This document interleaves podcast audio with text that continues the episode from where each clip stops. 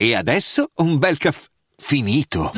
Perché rischiare di rimanere senza caffè quando puoi abbonarti a Caffè Borbone? Prezzi vantaggiosi, costi di spedizione inclusi, tante possibilità di personalizzazione e l'abbonamento lo sospendi quando vuoi. Decidi tu la frequenza, la qualità, scegli tra le cialde e capsule compatibili e crea il tuo mix di gusti e miscele. Mai più senza caffè con l'abbonamento Caffè Borbone. Tutte le info su caffèborbone.com.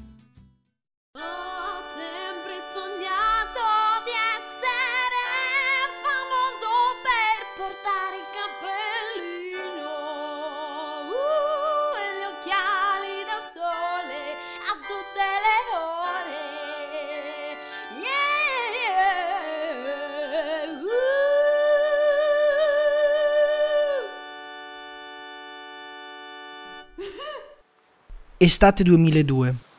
Per noi bambini nati in Riviera ricordo che quei tre mesi che andavano da giugno a settembre volevano dire solo una cosa, mare, mare, mare. Tutto il giorno, tutti i giorni. Ricordo che erano mesi strani quelli perché conoscevamo altri bambini con cui passavamo tutti i nostri giorni d'estate e poi a un certo punto finivano le vacanze e scomparivano tutti gli amichetti estivi e si tornava a scuola. D'altronde a quel tempo nel 2002 avevo 8 anni e ancora non uscivo con gli amici di scuola. La cosa assurda degli amichetti estivi era poi che l'anno dopo era come se non li avessi mai conosciuti perché un anno da bambini è un tempo troppo lungo e quindi ti scordavi o comunque non ti sentivi a tuo agio ad essere loro amico le estati dopo, dovevi ricominciare tutto da capo ogni anno. Durante la settimana andavo al mare la mattina con la babysitter, la Marinella, tornavo a casa per pranzo e poi ritornavo al mare fino alla sera. Così tutti i giorni della settimana, quelli lavorativi diciamo. Invece la domenica con tutta la famiglia, perché la domenica a casa mia era sacra. Si andava al mare tutti assieme e si pranzava in spiaggia in una grande tavolata con mia mamma, mio babbo, le mie sorelle e spesso anche con le famiglie degli amici dei miei.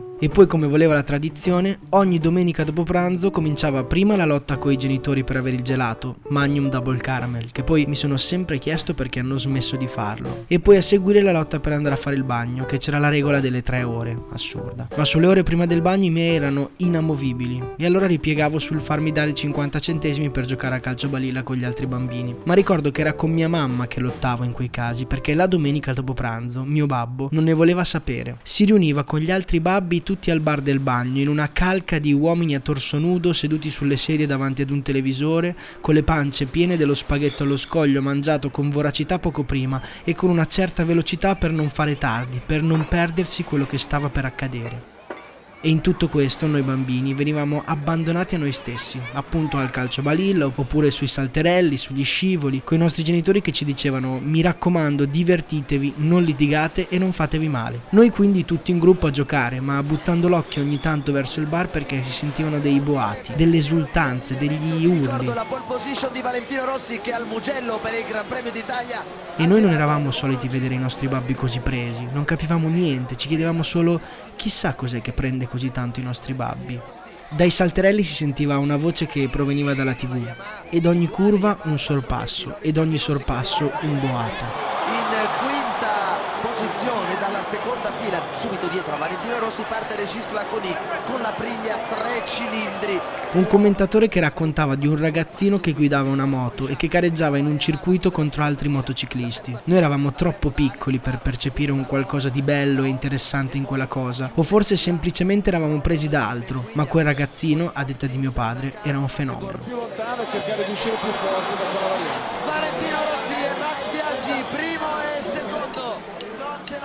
Era giovanissimo, ma sembrava che quella moto fosse un'estensione del suo corpo. La governava come se ci fosse nato su quella moto. E per la verità già gli anni prima si era sentito parlare di lui. Nel 97 aveva vinto il campionato 125, nel 99 quello 250, nel 2001 il 500. Era già tre volte campione del mondo a soli 23-24 anni e guidava come nessuno mai prima di lui. D'altronde non c'era da stupirsi perché quel ragazzino che si chiamava Valentino aveva capito che quella era la sua vocazione già da quando era piccolissimo già da quando suo padre, Graziano Rossi, faceva il pilota tra il 70 e l'80 e nei weekend liberi lo portava in piazzale Berloni, che era il piazzale davanti all'azienda Berloni di Pesaro, legava con una corda la sua macchinina dietro al motorino e lo trainava mentre faceva i traversi e il controsterzo. Poi a due anni e mezzo gli è stato regalato il primo motorino con le rotelle che ha tolto quasi subito. Graziano poi racconta che la prima volta che Valentino cominciò a guidare era in cucina di casa. C'erano le mattonelle e il pavimento era scivoloso. Aveva una motina giocattolo e lui già dalla prima volta che ci è salito ha fatto una frenata, ha appoggiato giù il piede e fatto un traverso. Da lì subito capì che con Valentino valeva la pena provarci. A circa 5 anni Vale ha quindi cominciato a correre con un go-kart truccato da Graziano stesso, un motore 100 montato su un go-kart da bambino. Qualche anno dopo, visto che l'età minima per gareggiare era 10 anni e lui era troppo piccolo, sua mamma, che lavorava invece in comune, truccò il documento d'identità per farlo correre da prima. Quindi da subito papà Graziano e mamma Stefania lo avevano tirato su a biberon e traversi con le macchinine e i motori. Tanto che quindi, a soli 9 anni, prese la licenza per gareggiare con i go-kart. Poco dopo passò alle minimoto. All'età di 13 anni provò il primo Aprilia AF1 125 Futura e esordì nel campionato Sport Production 1993 in sella ad una Cagiva Mito 125. Questo giusto per capire ancora di più cosa intendeva mio babbo quando diceva che era un fenomeno e che sembrava ci fosse nato. Beh, non è che sembrava, ci era nato veramente.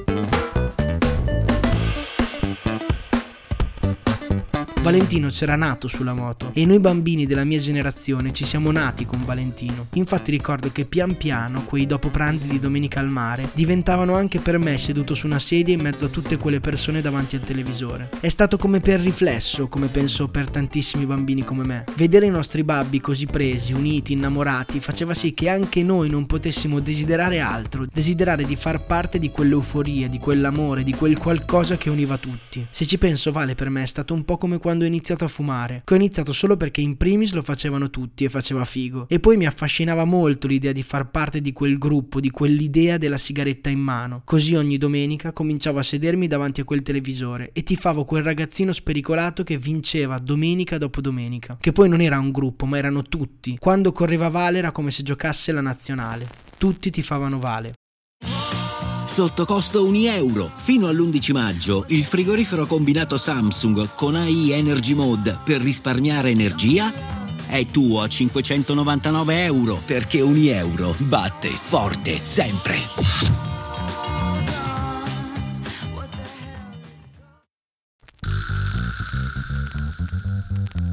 Alle medie invece avevo il compagno di classe pluribocciato, Paolo, che aveva il motard truccato e che veniva a scuola col casco di Vale, i guanti da pro con le protezioni alle nocche e che era sfegatato di MotoGP e di Rossi. E ancora una volta ricordo che tutti lo invidiavamo. Un po' perché era più grande, un po' per il motore strafigo che faceva casino perché aveva la marmitta bucata e quindi tutti lo sentivamo arrivare regolarmente in ritardo a scuola. La sua unica ispirazione era Vale. Noi tutti giocavamo a calcio, sognavamo Totti, Inzaghi, Vieri e lui invece le moto.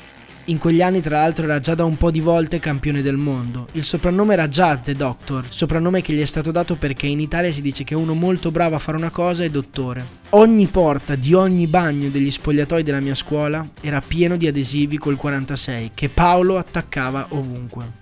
Tra l'altro il 46 Vale l'aveva scelto perché nella stagione 90 e 91 si era appassionato guardando il motomondiale di un pilota giapponese, Norifume Abe, velocissimo e che passava tutti ed era anche un po' suonato. Poi scoprì che anche Graziano, il padre, vinse la prima gara del motomondiale del 79 con la Morbidelli 250 proprio col numero 46 e quindi non c'era più dubbio, il 46 era il suo numero. E poi ecco, ricordo un'altra cosa, che Paolo, il pluribocciato in classe con me alle medie, si faceva chiamare Uccio. Su Facebook proprio aveva messo Paolo Uccio è il cognome che non dirò. E, sono sincero, ho scoperto pochi anni fa perché. Uccio è l'amico storico di Vale fino dall'asilo. Mentre gli altri giocavano a calcio, lui e Uccio andavano sul triciclo e facevano le gare pedalando in discesa. E poi all'università, un mio amico che una sera prende una chitarra e comincia a cantare una canzone di Cesare Cremonini, 46. Io canto da una vita, sono fan di Cesare da tanti anni, eppure quella canzone non l'avevo mai sentita.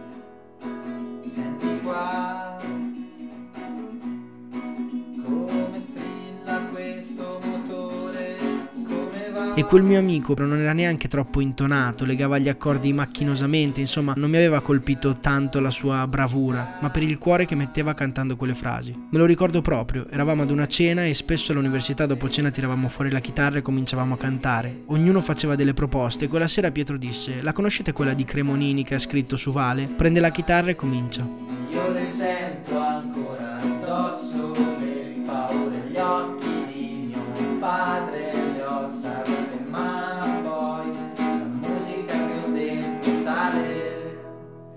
Io so solamente andare, vado via per salvare un po' di me. L'asfalto sembra fatto di plastica e è l'ultima.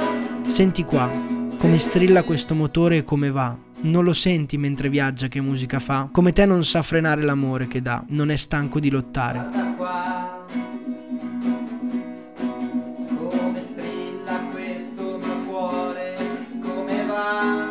Lì eravamo nel 2015, Vale aveva già vinto 9 titoli mondiali, aveva già battuto Biaggi, Capirossi, Gibernau, Stoner, Lorenzo e Marquez ed era anche già stato battuto più volte. Aveva già fondato l'anno prima la Sky Racing Team VR46 e la VR46 Sport Academy con lo scopo di formare nuovi piloti. La grandezza di quest'uomo e il talento di questo sportivo sono tale che anche per lui vale la regola del dare e avere. Ho ricevuto un dono, non posso che donarlo ad altri. A poche ore dalla sua ultima gara scrivono di lui tutti i giornali che spettacolo. Cantano di lui tantissimi artisti e tifosi, ringraziano lui i più grandi. Maradona ringraziava e diceva di Vale che era un mito. Federer ispirato da lui, Michael Jordan lo tifa tuttora, Brad Pitt vorrebbe essere lui e sì, il nome Valentino Rossi non è assolutamente fuori luogo affiancato a tutti questi altri. Vedete, penso si sia capito, non sono mai stato un fan sfegatato, ma con quel numero stampato sul petto e quei colori nel cuore mi ci sono trovato, come tantissimi di noi, come di riflesso, per invidia. Non l'ho deciso prima, non sono partito da una passione personale. È un po' come per un romagnolo cantare Romagna mia,